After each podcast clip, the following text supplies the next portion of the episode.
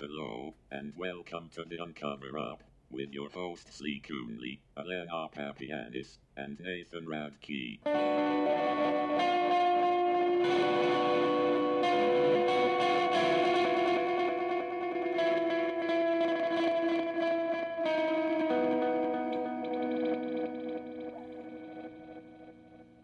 Hi, everybody. Uh, I'm Alena Papianis. Welcome to the Uncover Up.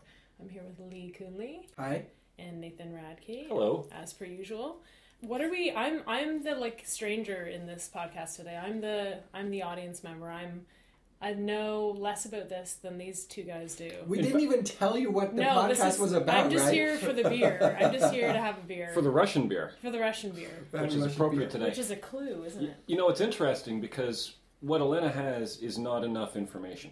Ah, But there are worse things than having not enough information.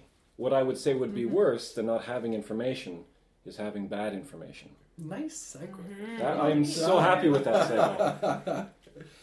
So we're talking about, and I think Nathan, you came up with the best phrase to uh, Mm-hmm. describe this is weaponized information. Is that right? Is Weaponized information, how information, false information, can basically be used by people in power to manipulate, to control populations. What I find so fascinating about this is that to me, conspiracies always seem so subversive. Mm-hmm. It seems like there's this main story Right.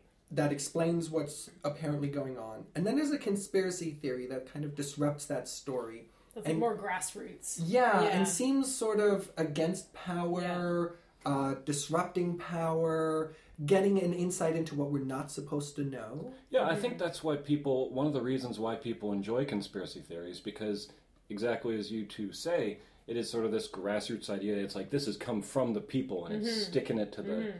to the man, to That's those right. fat cats in Washington mm-hmm. or wherever. Yeah. But the thing is, and this is something that uh, we've come across before, a lot of conspiracy theories are false, but some of them are deliberately spread. Like they are lies that are invented for the purpose of uh, controlling populations. And that's what we're going to spend, I think, maybe two podcasts on, because this is a pretty important issue. So I think what we're going to do is we're going to, this one, because we have the Russian beer today, and because the Russians are so good at this, like they have extraordinary tactics when it Yeah. comes to this kind of thing. And of course, we're seeing that now. Yeah, well, with the uh, well with Mueller, Mueller's investigation, new indictments coming out all the time. Mm-hmm. I don't even know what the latest one is. More are on Manafort now, right? Suddenly they reopened a couple, or they opened a few new I've ones. lost track of how many charges they've laid against yeah, Manafort. it's like twenty or thirty, and they opened a few more after Five more, after yeah. Gates pleaded guilty. Yep. So it sounds like he's probably going to have to plead something soon too. And then, or of else- course, there yeah. was the 12 Russian nationals who were charged. And they're, they're never going to be Right. arrested, they're never going to go to trial. But the point of, yeah, exactly. Just to say, listen, something happened, Yeah. something took place. Mm. This is 2018 for anybody who's uh, listening Right, to I was just going to say maybe we should just connect the dots because I don't know who's listening when. But at the time of recording this podcast, we're in the midst of the Mueller investigation mm-hmm. in the United States into the possible interference between uh, the Russian government, Secret Service, Russian actors of some sort interfering in the uh, U.S. Presidential election of 2016. Yeah.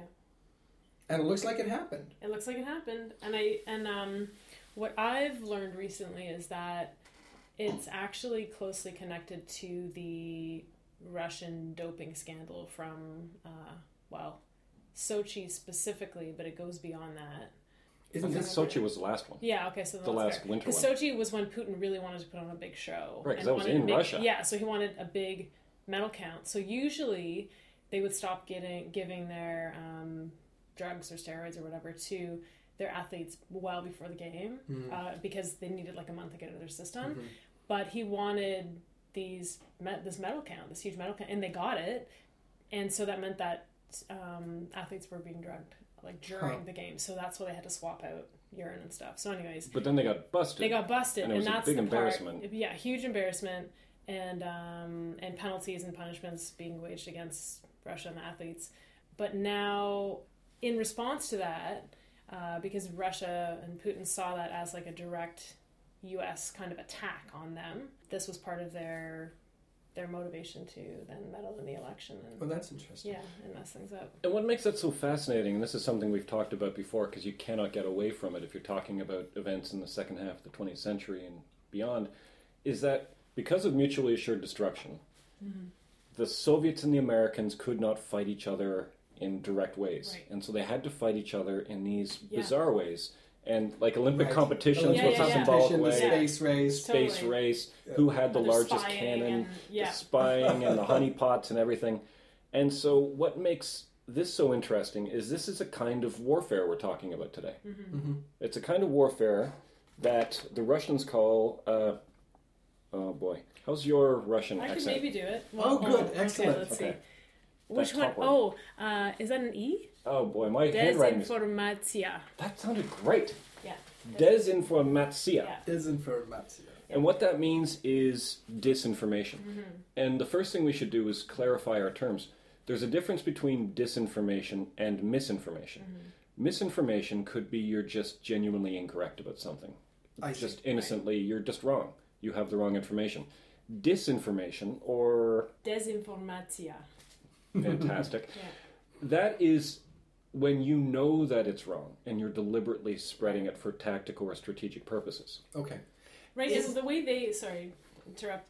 Also, with what the Russians are often spreading, and they do this on Twitter even now, even after the latest shooting, is they don't necessarily even pick a side. They just want right. to. They just want disinformation every. They just want information everywhere. They just want it overloaded. They want people confused. They want people arguing. They just want uh, like a divisive environment. And I think this is something that's going to come up a bunch in this podcast.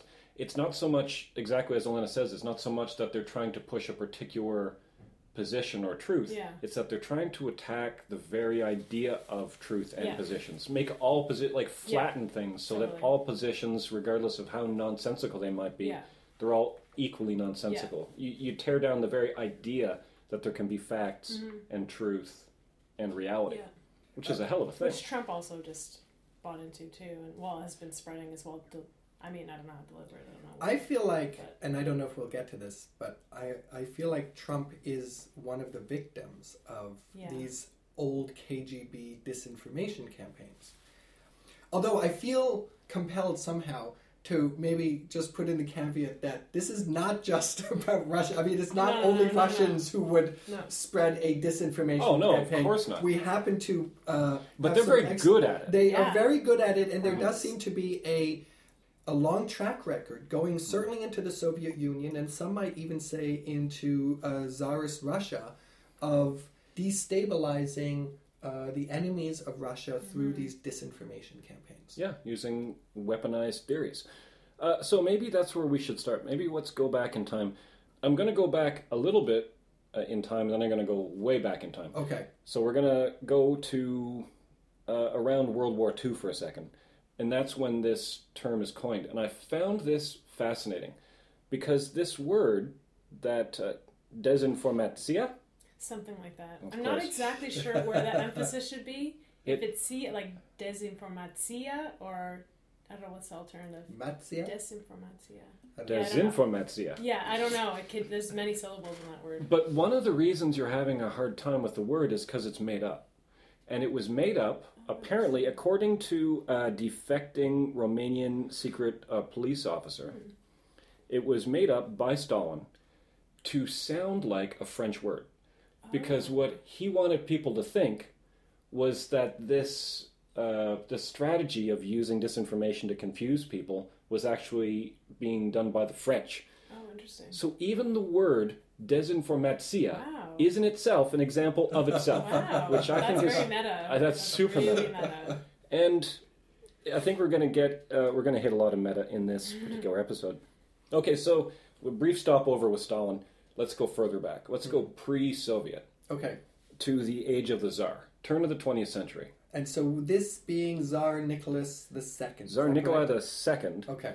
uh, the last Tsar Yes. so far. Good point. Well, we'll see. okay. We'll see. There's still time.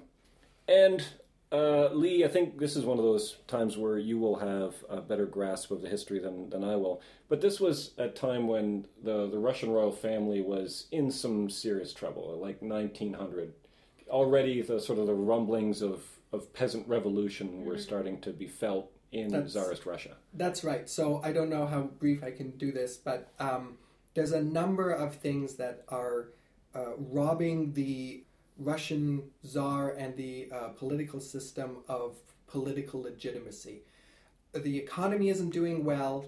Uh, Russia is in is is losing a war. So there's the Russo-Japanese War that happens at this time, and uh, the Russian uh, establishment drastically underestimated the uh, Japanese resistance and and kind of got their butts handed to them, which was not at all expected. And at the same, you know, there's all the kinds of uh, discontents you might expect in a highly rural agrarian society at the turn of the you know uh, coming into the 20th century not very industrialized but now making that very difficult transition to industrialization But at a time when a lot of the other countries Yeah, in Europe had already. had Yeah, done it they're very they're super they're, They're behind they're- in everything, even in warfare. Like their guns were old school It compared was- to everybody else. It was world. devastating. Yeah. I'm, I've heard accounts that in World War One, uh, Russian soldiers at a certain time, when just the armaments had run out, were told things like, "Go pick up a, one of the weapons from your dead comrades," because Right. there weren't enough to give them. Yeah,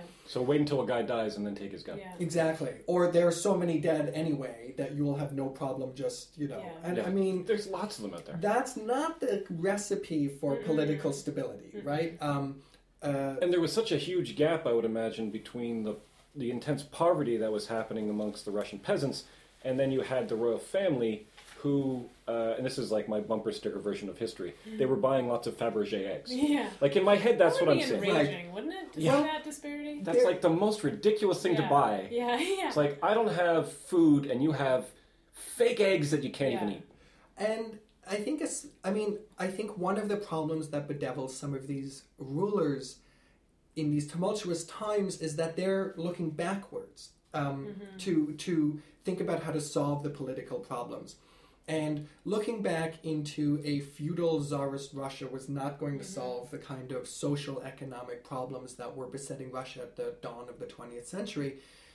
And so the royal family, the elites, just didn't really make things better and instead tried to get the population distracted with, and I'm being somewhat unfair, but you know, with wars, with um, pomp, with other things that really weren't addressing the fundamental problems They would of say, poverty. of- Everyone, look on our Fabergé eggs and their magnificence, and feel full, yes. Mm-hmm. even if you haven't eaten today. So Well, yes. one of the ways, of course, you can control the population, hmm. and this, I think, gets us right back on track, right. is disinformation. Hmm. And it's at this time, in this place, when one of history's most destructive and horrifying examples of disinformation comes out.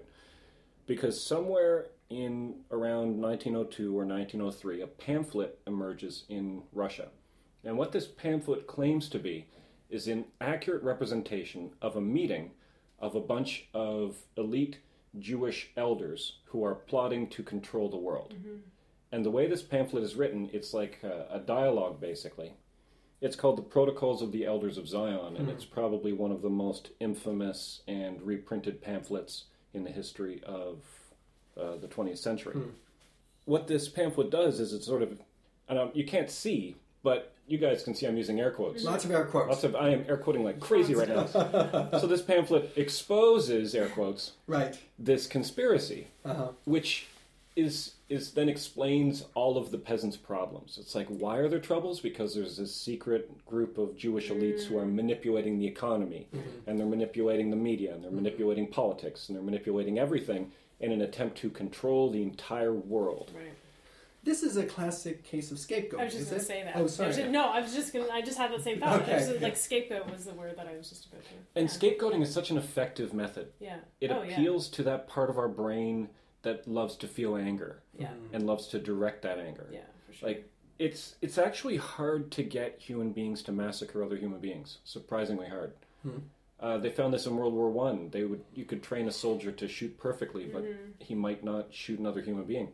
But if you scapegoat well enough, if you capture those feelings people have of uncertainty and fear and confusion and anger, and you can then give them a Target yeah, Yeah. exactly and say Yeah. there's your target yeah. and transfer all of those terrible feelings to that group and blame them from all, for all of your problems, then you can do something horrifyingly remarkable. You can get humans to perform massacres and genocide. There's never been a genocide without scapegoating. And maybe also it keeps you safe if you're the person in power. Oh, for sure. Right? I mean, not just uh, uh, allowing us to to create the conditions for massacres and genocides and wars, but maybe just more simply, if it's this group of people who are causing your ills, then it's not the leaders who are actually in charge of the economy, the politics, the social structure. Yeah, Right, And it you- might give even those who are like those just in the populace.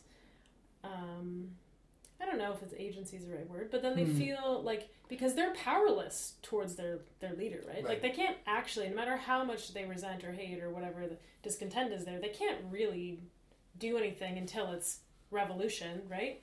So it gives something maybe even more tangible to their hate that they can actually direct it towards. Oh, for sure. Yeah. And if, as the leader, you find a group that you consider dangerous to you Mhm. as the leader, hmm then there's your target. Yeah. And this was, of course, the case because one of the groups that the uh, royal family considered most dangerous were uh, Russian Jews, who they were considered to be more prone to revolutionary ideas and more prone to want to overthrow the royal family. Now, something I should point out about the protocols of the elders of Zion. Let's get into the into sort of the nuts and bolts of it. This is what we're able to figure out. It doesn't show up anywhere in its form as the protocols of the elders of Zion earlier than 1902. Uh, however, what we're able to figure out is it seems to have been assembled by, and I say assembled rather than written for specific reasons. It was assembled by a uh, a journalist slash spy named uh, Golovinsky, and uh, Golovinsky was being directed by the head of Okhrana, which is the Tsarist secret service, and the purpose of it is to try to disable the revolutionary movement. And the reason that I say the protocols of the elders of Zion were assembled is because we have a lot of reasons to believe that it is a plagiarized work.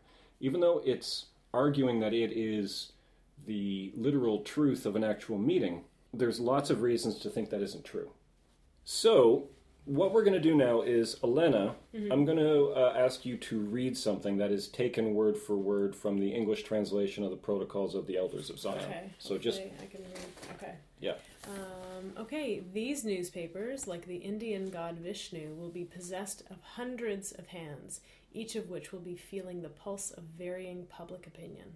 Okay, so there's just one line or a few lines from the Protocols of the Elders of Zion talking about how this group of Jewish elites control all of the media, and the reason they control the media is so that they can shape public opinion and control the masses. Okay, now Lee, I want you to read this passage. Okay. Like the god Vishnu, my press will have a hundred arms, and these arms will give their hands to all the different shades of opinion throughout the country. Okay, so what do you notice about those two passages? Similar. Yeah, Yeah. just different Like super similar. Yeah, they're basically the same, slightly reworded. Well, the passage that Alena read was from the Protocols of the Elders of Zion, comes out in 1902. The passage that Lee read was from a book called A Dialogue in Hell between Machiavelli and Montesquieu, written by a Frenchman named Maurice Joly. Now, the one that Lee read was written 50 years earlier hmm. in France. It had nothing to do with some secret Jewish conspiracy. Yeah. It was from a book that was basically a satirical work making fun of Napoleon III.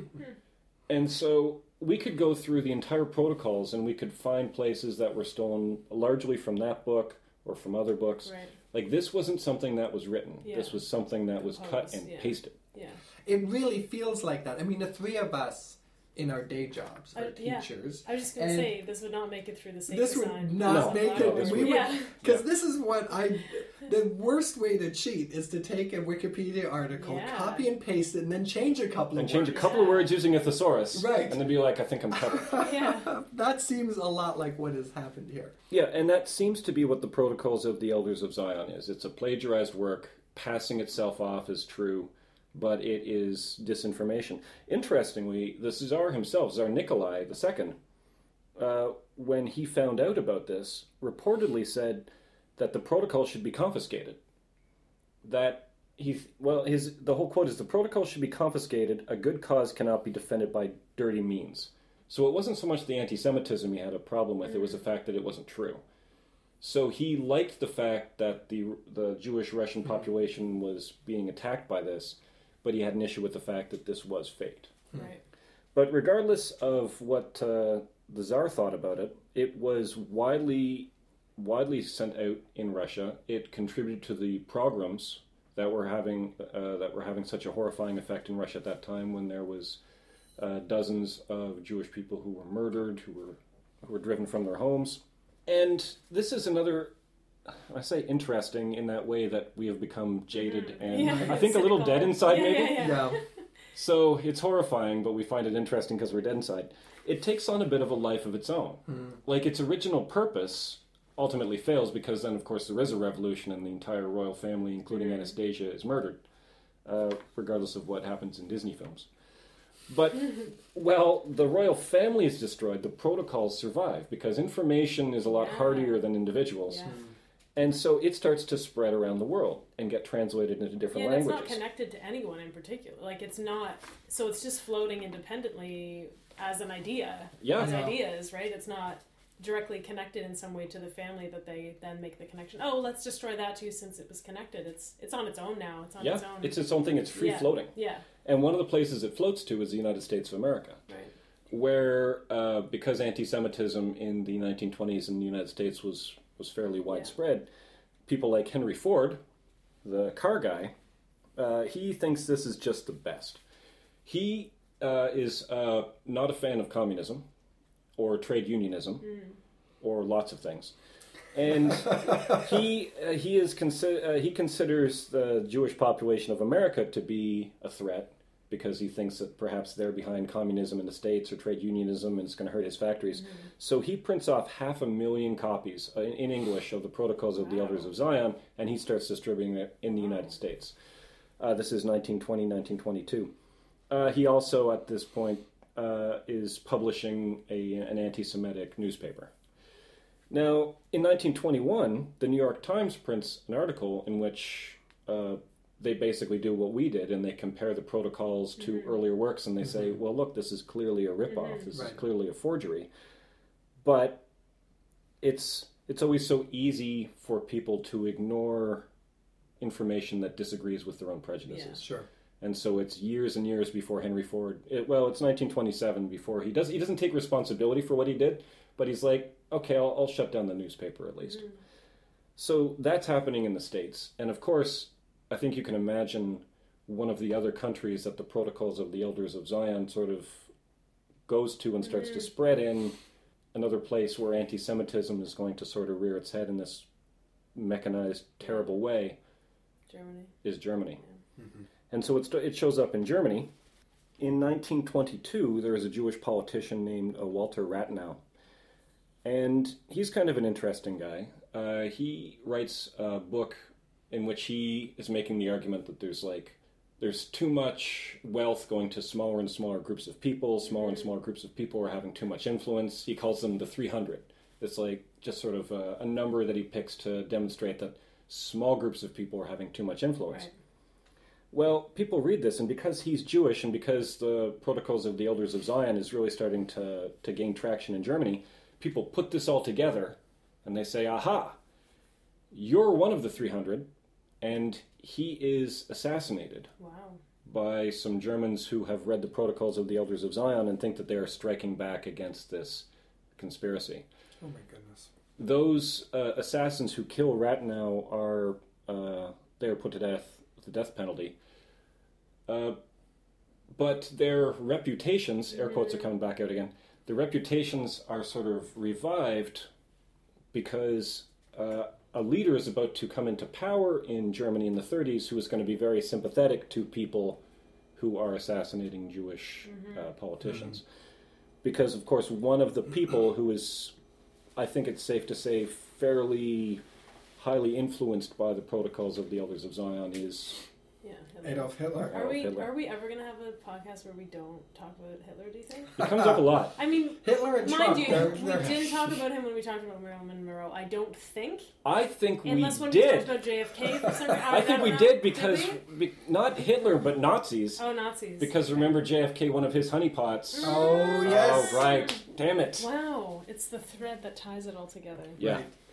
Right, so uh, here's a quote from Hitler from Mein Kampf. I'm going to need Lee's help. Okay. Uh, the word Zeitung.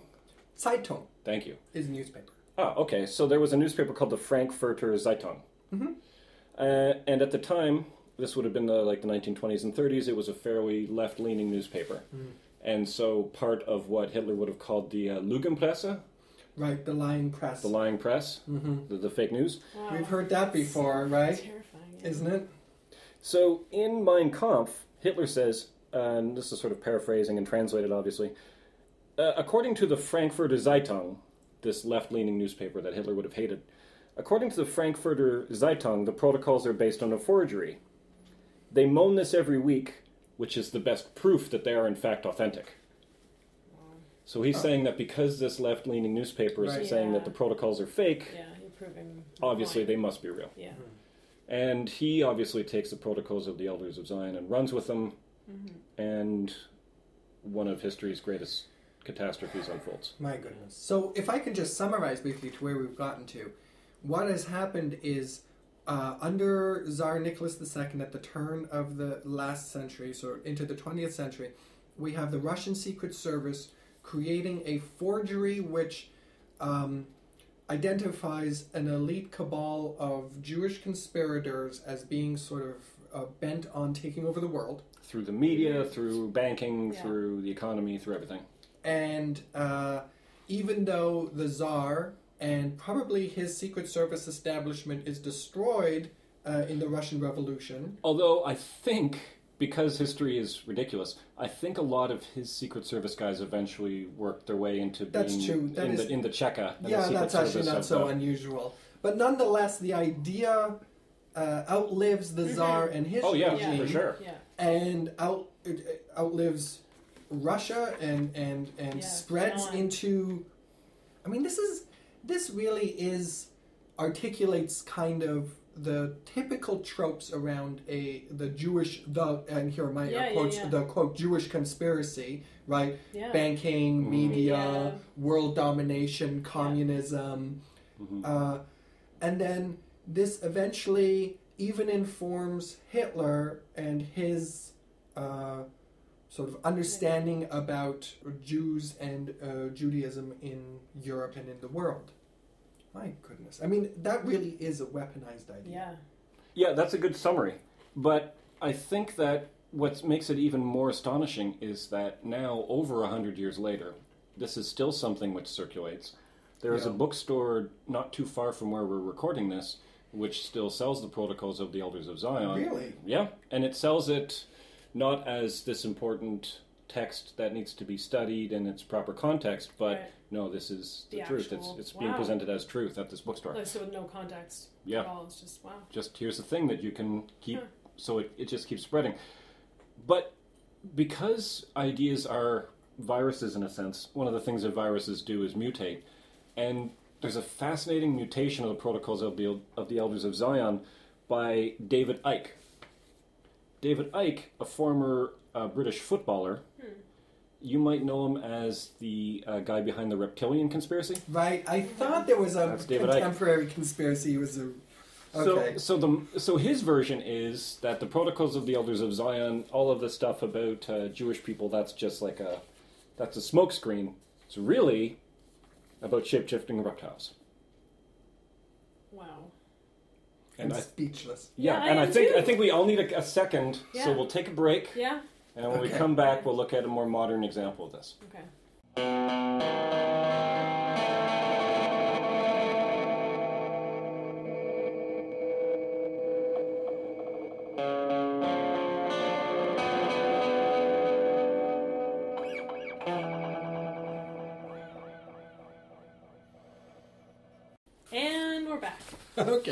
Good break, good break, guys. so, Nathan provided a really scary and troubling example from what really a hundred years ago, over a hundred years ago, and it's still with us today. And still I mean, kicking. I still see those precisely those tropes still circling around. I wanted to uh, bring in another, uh, also from Russia. This time, it actually comes from the Soviet Union. And and we should say that even though we're doing Russia today, Yes. we'll do the FBI next time. That's right. There is, there are more culpable players here than just the the Russians. We're just enjoying the Russian name so much. there's another disinformation campaign that I was um, really struck by. Uh, have you, either of you, ever heard of the idea that the CIA caused AIDS? Oh, sure. Uh, my students talk about it, and I believe that it has worked its way into Kanye lyrics. Really? I'm, Really? I'm pretty sure. Wow. I'm going to look You're into that. that. Okay. I'm going to look into that. You guys keep going. Piece it in here. Yeah, I'm keep going. Yeah. I'm I'm going for it. Well, uh, and we did a podcast on the CIA's possible involvement with smuggling cocaine. So that doesn't sound so unreasonable. And there have been CIA projects involved with uh, weaponizing biological agents. Um, I know, Nathan, you know about Plum Island. Yep. Where there's potentially, you want, you want to tell us a little, just a quick two second summary of what might have happened. Quick to Plum second summary: Plum Island was a place where they were officially studying. Um, uh, like diseases that affect livestock. Unofficially, there may have been some uh, bioweapons research going on. And much more unofficially and more speculatively, it's possible um, that maybe the spread of Lyme disease was perhaps caused by some of the experiments they were doing on Plum Island. But I'm not going to say that that's No. for sure, but there is Yeah. some evidence for it. And what I think is interesting about that is that you've got those elements of a story there where you hear that the CIA might have been at the root of causing the AIDS HIV epidemic. Mm-hmm. And you think, well, that sounds kind of Like, believable. Yeah, plausible in some like, way. given the Yeah. historical evidence, also. Well, I mean, look at something like the Tuskegee syphilis experiment. Exactly, Like that that was 100% real. Mm-hmm. and maybe we just have to just briefly note what that was. Uh, that was an experiment where uh, the government funded uh, doctors for about 40 years to find African American males who had syphilis, pretend they were treating them, but actually were allowing the disease to run its course, even though they had a cure for it, because they were just curious about what it would do to an African American body. Right.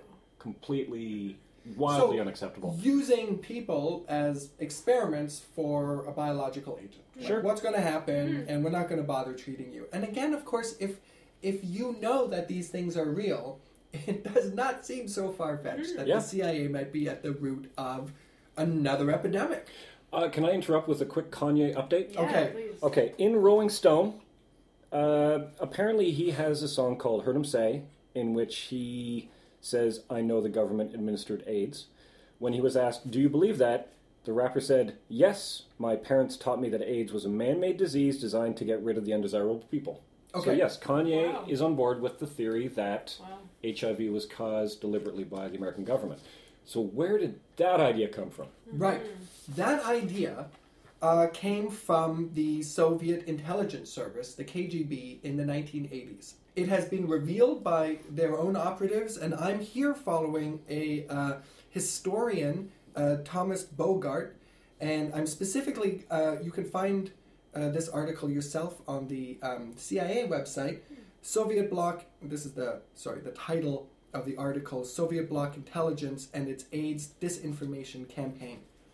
And um, Soviet agents, as I said, themselves and others have come out and have done a really good job of documenting how the KGB was at the origin of this story.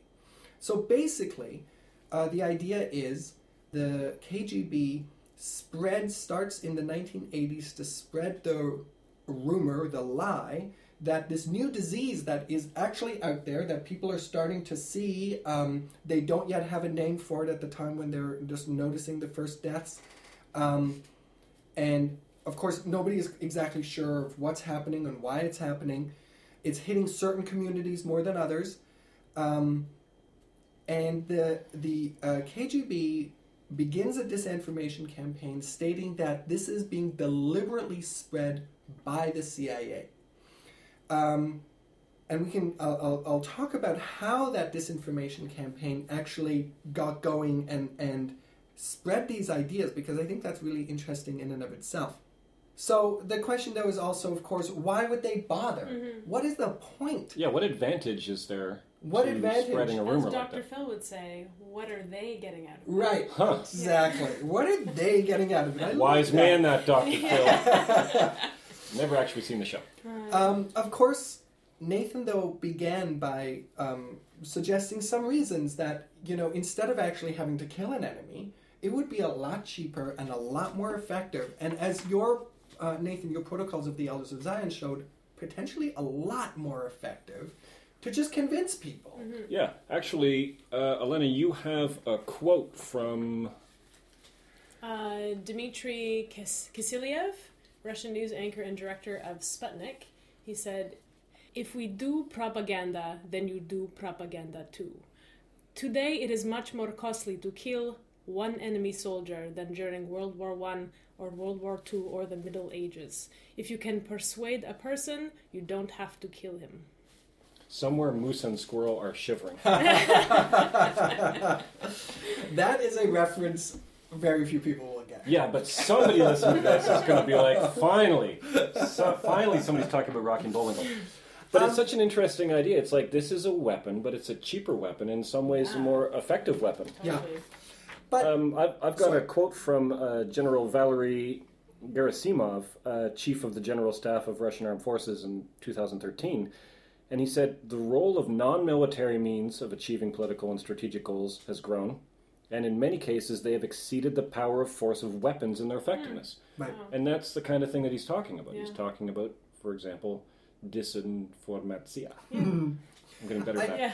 I feel like, in a way, this functions like the carpet bombing um, of certain. You know, there was the carpet bombing of Cambodia, where the bombs are still going off today. You know, Yeah. people are Mm-hmm. Yeah, yeah, still yeah, being yeah. killed Totally, by totally. th- there's this massive. And I feel like these disinformation campaigns, they just don't stop working. You know, they go Yeah. out into the There's little world. sleepers everywhere. Yeah. Yeah. and then they just they start they start you know having effect again but and yet i think it's worth still asking but okay i mean in a way yes there was the cold war They couldn't But fight directly. they couldn't fight directly but i feel like there's still like what are they really getting out of this? So I, I was thinking i tried to think about this and of course um, uh, the, the historian i'm following here thomas Boghardt in his article does lay out a couple of reasons for specifically why uh, this disinformation campaign um, was put out there. But i think just generally i think if you can get a society to start questioning itself, to start becoming very unsure about its own institutions, um, its own government, whether they're trustworthy or not. If if if that's happening to uh, a country that I am uh, not allied with, that that I have some kind of tension with, then that benefits me. Totally. It distracts from the external enemy because now there's all these internal enemies and arguing going on amongst Exactly. them. Yeah. And of Yeah, course, you, you can find divisions within a country and sort of amplify those divisions and Yeah. get people turned against each other Yeah. and and you're of, distracted. yeah, and you're totally distracted, and That's then right. you can promote kind of schisms, and the next thing you know, like the, the you don't even have to worry about that country as an enemy anymore Mm-hmm. because that country has become its own enemy. Yeah. And I'm going to make this connection later, but this is eerily, uh, this seems a lot like what's happening right now. Uh, uh, Alena, you were talking about the school shooting, and um, I was following some really nice reporting done uh, by NPR, where uh, some of their uh, team have have investigated um, the um, and and I think it's come, this follows from Mueller in terms of who these uh, Russian agents are and how they have started uh, again with the Yeah. shooting. Yeah, now, right after using the shooting. Facebook. and Twitter. And Twitter. They had all these Twitter, these bots that were just sending out stuff on both sides. of And the exactly, and the argument. idea was not to sway it in one direction or another, Yeah. but just to heighten Yeah. the intensity, the partisan nature of it, such that there is a division within the American uh, public, such that people start seeing themselves as fundamentally no Yeah. longer part of one community. and that it's questioning the the whole event itself. Now Yeah. there's even Yeah. conspiracies around saying, "Oh, actually, these these students are actors. Right. Don't they're not legitimate. yeah, This isn't real." And you wonder, like, how in the world can that happen? How? But but once the idea of truth has been successfully Mm-hmm. attacked, Yeah. then like it's all up for grabs. Like everything can be faked. Everything can be an illusion. Everything Yeah. can be a lie. Yeah. So going then, so this is exactly what I feel like Operation Infection was. Now that's So- my attempt at a Russian accent. That was pretty good. I'm terrible at accents. You just sound angrier when you say that. yeah. So what were the nuts and bolts of this one? Like, how did this one spread? How did they get this one out there? So what happened was uh, there was a change in the international relations between the uh, Americans and the Soviet Union in the early 80s. And we can attribute that to various causes. Maybe it was the invasion of Afghanistan by the Soviet mm-hmm. Union. Maybe it was the election of a more hardline Republican president in Ronald Reagan. He was very hardline. Maybe it was a combination of that and mm-hmm. other factors. Either way, relations with the Soviet Union in the early 80s start to turn a little more sour. Which, which is why my childhood was spent being terrified of nuclear war. That's right. Yeah. Exactly. And in this, eh, uh, Operation Infection is seen uh, by this historian and others retrospectively as a way of uh, sort of attacking the United States in turn. Uh, the idea was to basically have Americans become suspicious of their own security and intelligence apparatus. And that's that's a pretty actually devastating effect if you can manage that to have people no longer believe in the very people This is like I just hear when you're saying this, I'm like Trump did that too. Like my brain is just like Trump is trying to delegitimize the FBI and all the intelligence agencies too in the U.S. It's just like so the parallels are just. I feel, and I, I, I, I, I mean, I'm saying I don't have evidence for this, but I, I really feel as though Trump is a natural Yeah. outgrowth of these disinformation campaigns of the se- of the 80s. yeah, Um, he's sort of bought into it. yeah, But I have to admit that uh, in one way or another, I've bought into a, a, a couple of them as well. I will I will Sure. talk about them later. But so to to your point, Nathan, how did this then actually get going? So what happens is there is an article that's published in an English language newspaper in India on the 17th of July, 1983. and there, accordingly, according to this historian that I've been following, there are a lot not of actually following, right? You just- not following Not on following Twitter. around. Yeah, yeah, yeah, I have okay. read his stuff, Okay. and I'm like, this Okay, makes I sense. just want to make that clear for the listeners. Okay, thank you. Lee isn't stalking I am historians. not stalking him. I don't have a Twitter account. Um, okay. Uh, I am using his information, Thomas Boghardt, and, and relying on, on him to sort of uh, clarify my own ideas around this. According to Boghardt, there are clear indices that this was a uh, KGB story. There was a plant, basically. First of all, it was an anonymous uh, article. Then it cites sources that Americans themselves would never cite, but that would be precisely the kind of sources that if you were uh, outside of the United States trying to figure out what was going on inside the United Right. States, you would rely on them. Okay, there's all this kind of stuff. So i- it's the equivalent of somebody being like, "I enjoy the baseball." It's Yes. like Yeah, yeah, yeah. it- it's not. Exactly. It, it seems a bit. It's sort of there, but it's a bit off. Yeah, That's yeah. right. That's right. Yeah. Um, there's other indications that this might not have, you know, that this was probably a kind of a KGB article that was um, just printed in this in this um, newspaper. In it, it suggests that. Um, th- so there's apparently a place called Fort Detrick in Maryland, uh, United States, which was, and this is not a conspiracy. You can find this out on Wikipedia. It was uh, the center of the biological weapons program in the United States. Sure. Now, um, Nixon puts a stop to that. he says we are not going to do biological uh, weapons research anymore, and so that facility. Surprisingly moral for Richard Yeah. Nixon. That's a, wow. well, I don't normally. There must have been another reason. Yeah. must have been another exactly. reason. We'll have to investigate Yeah. that as its own conspiracy. Mm-hmm. But um, the idea being that at Fort Detrick, um, uh, the CIA also invents AIDS, or their scientists invent AIDS.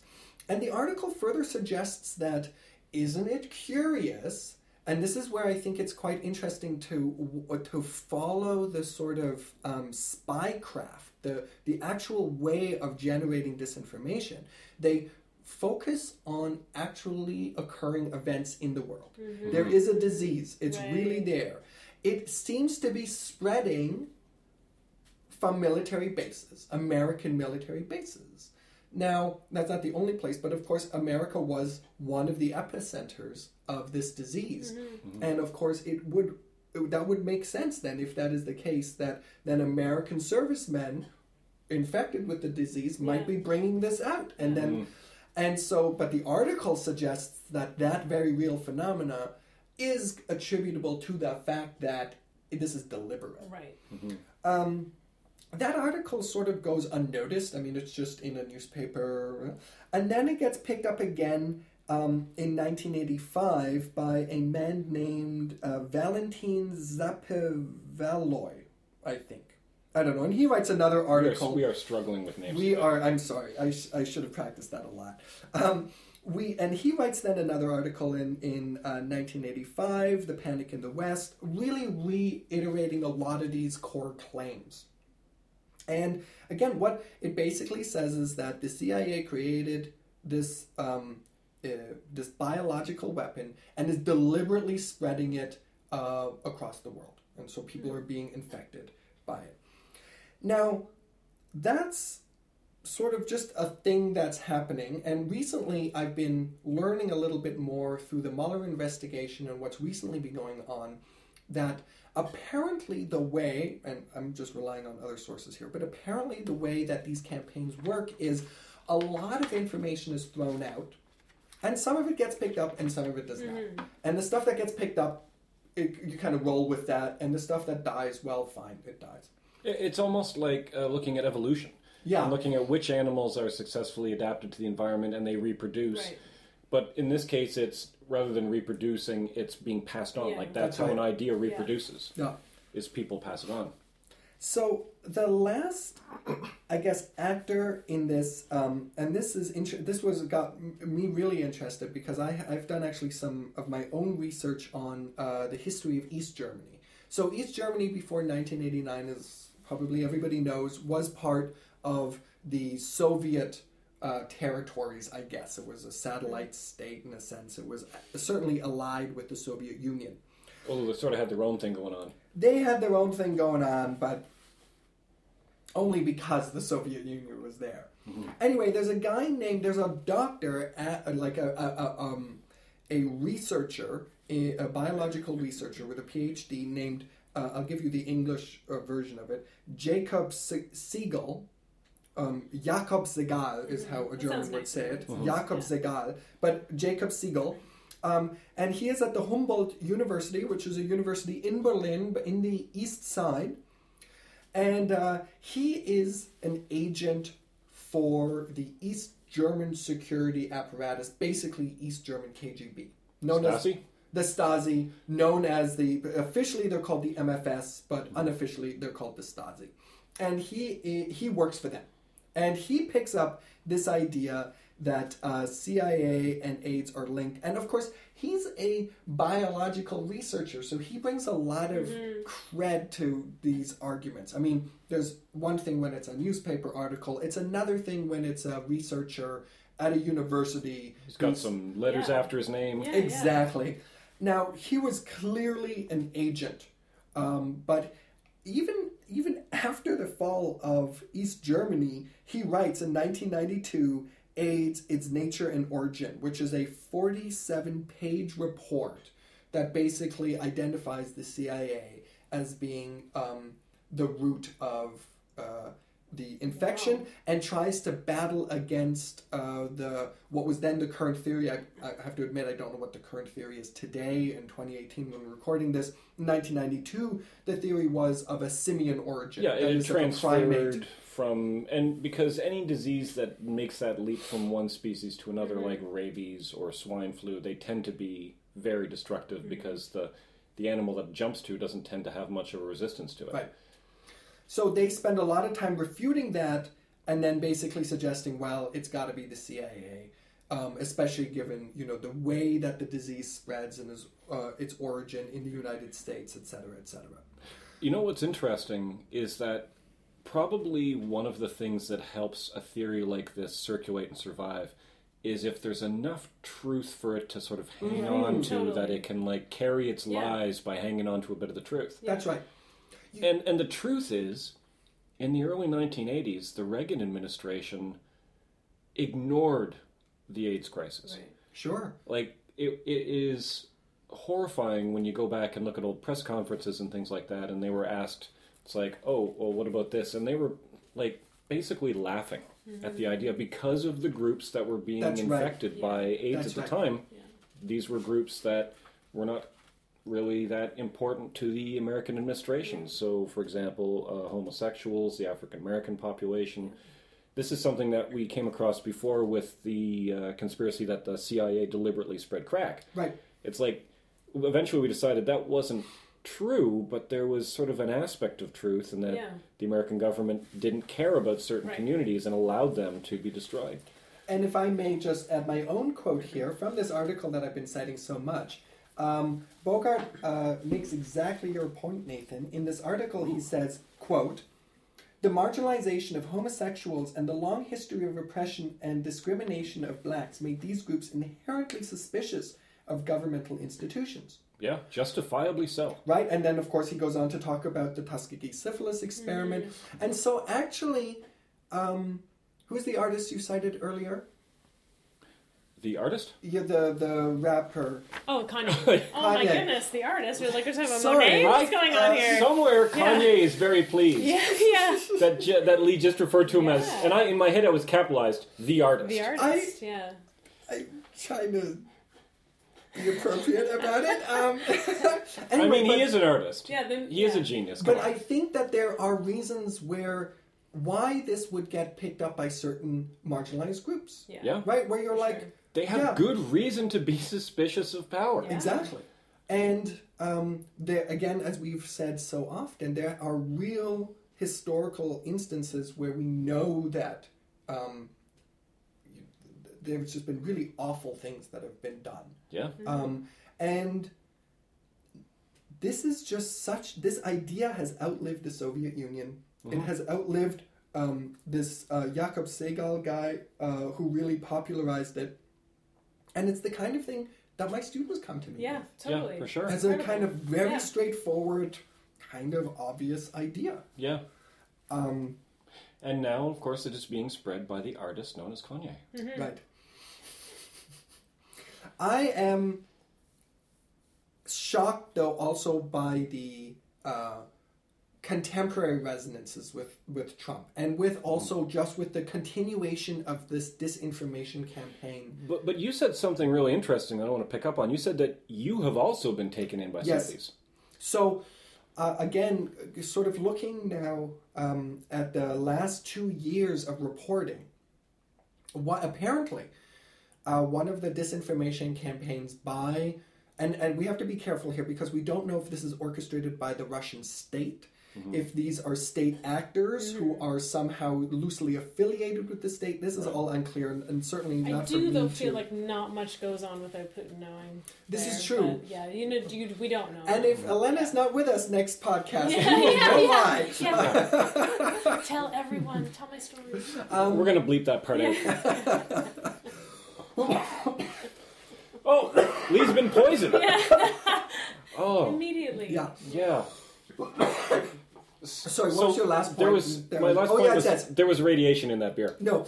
Um, where I got taken in, I don't really want to say I was taken in, but um, because again, these things do live on certain truths. Yeah, but it gave you like pause. You considered it more. I than- considered yeah. it because the source was Russian. So um, when I was uh, okay, oh, mm, so just very briefly, my background is political theory and political science. I teach that stuff, and and uh, so the election of 2016 was important. It was a kind of event that I was paying attention to, and if I'm going to be very honest. I showed up to election day at home with, you know, popcorn and chips ready for a party. I Yeah, was I thinking know, this was going to be Oh. this was going to be a rout. I did not do that. I I went the other way. I Well, dressed all in black. you knew what I was, coming. hanging my head. You were one of the few people who knew it was coming. I, I will admit that Nathan Did you called really? it. Did you yeah. call it? Really?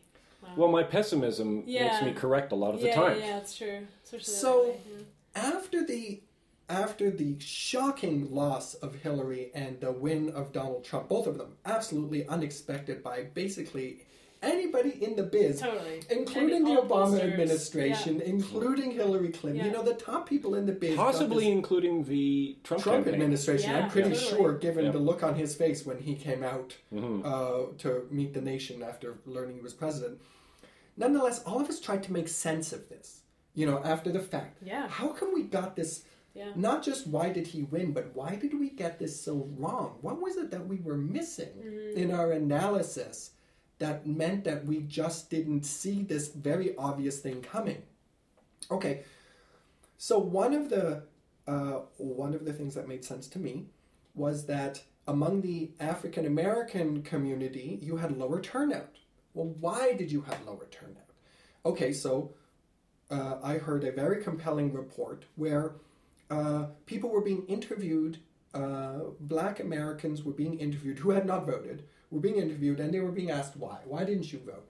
And some people said things like, look, um, I suffered greatly under this three strikes you're out stuff that um, uh, President Clinton, Bill Clinton, uh, uh, really uh, pushed through in the 90s, and apparently Hillary Clinton was really on board with all of this. and Oh, sure. I mean, she'd been. Uh, Bill Clinton had been talking about like the super predator idea, that the sort of idea that there was these like super criminals that were stalking the cities, and Exactly.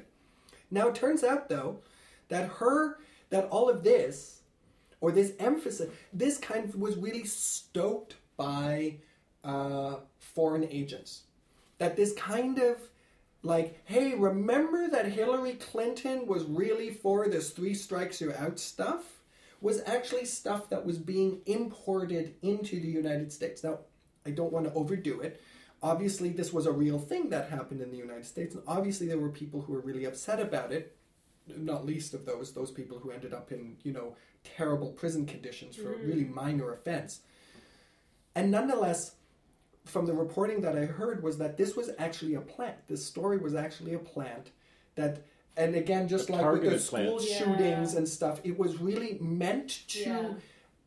anger people and divide people. Where if you are a Trump voter and I'm a Clinton voter, or yet you're a Trump voter, Yeah. uh, I'm a Clinton voter, and Nathan's not either of that, we just can't talk to each other Yeah. anymore Mm-hmm. because we are so it's so antagonistic. And actually, it's easier to get someone to not do something than to do something. Right. So if you're spreading That's a a story point. that's like, don't vote for her, that's easy. yeah, that Right. appeals to It's my inertia. har- yeah, I'm already I'm already not doing that, so Yeah. that's Yeah. great. But it's how much harder to influence the other way and to Mm. like get you know move in that direction.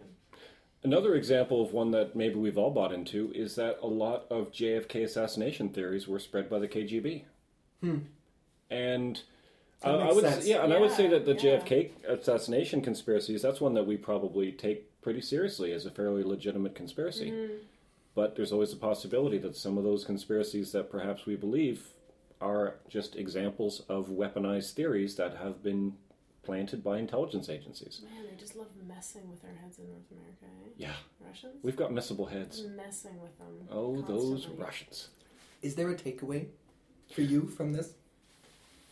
Okay, well, let me tell you what mine Yeah, is. Okay, With that, yeah. with that shocked I silence. just, I just felt deep pessimism momentarily, and I didn't know what to do with You, it. We you- were you can't Yeah, see. like, oh, you can't see. Maybe we should do videos instead of Yeah, podcasts. But head Alena hung. just looked so sad. like slouched, I like slouched over my, my I, leg. I just heard part of Alena's soul die. Yeah, it was very sad.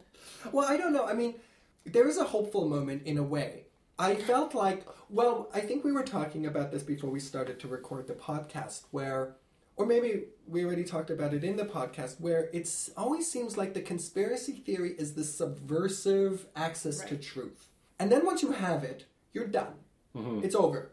I now know, you know, I, I, I believed the lie before. I can rest here now. Yeah, yeah. Exactly. And I think that what this has certainly taught me is that mm, that's not always the case. That sometimes these lies are just as much in service of power, are just as much, even though they s- might seem subversive to me and my particular subgroup, mm-hmm. they are, I'm, I'm, I'm actually still being duped. And I'm still participating in somebody else's game for their own gain. So keep so, looking. So what you're saying is that you can't rest comfortably anywhere. You have to continually question your own ideas. I think so. Can I tell you the problem with that? that does not appeal to our inertia. No, we don't like to do that. No, it's. And the internet allows us to do to just confirm everything we think That's true. already. oh yeah, that's such you a huge problem. You can problem. Google anything, any wacky idea, and you'll find some confirmation of it somewhere. Flat Earth. Yeah, and it's there, and you, you know, that's what you believe. I'm so struck though by how powerful these ideas are to outlive us and to Yeah. outlive the people who started them, to outlive even the agencies, institutions, countries. I mean, we don't have a czarist Russia anymore, but we have the Protocols of Zion. Yeah. We don't even have a Soviet Union anymore. We have the Protocols of Zion Yeah, and Operation Operation Infection and whatever else. And maybe JFK things. right. Yeah, it's it's extraordinary. We have to look at ourselves as collections of ideas. That's what we are. We are collections of ideas that have come to us from the outside. And we've got to spend a lot of time if we want to if we want to have good mental hygiene, we've got to spend a lot of time investigating our own ideas. Yeah, It's takes a exhausting. of work. This is oh, an Oh, intellectual boy. enema. That's That's not the Terrible. interview we were going for, but that's appropriate question mark. I guess. Is that the end of I'm the out. podcast?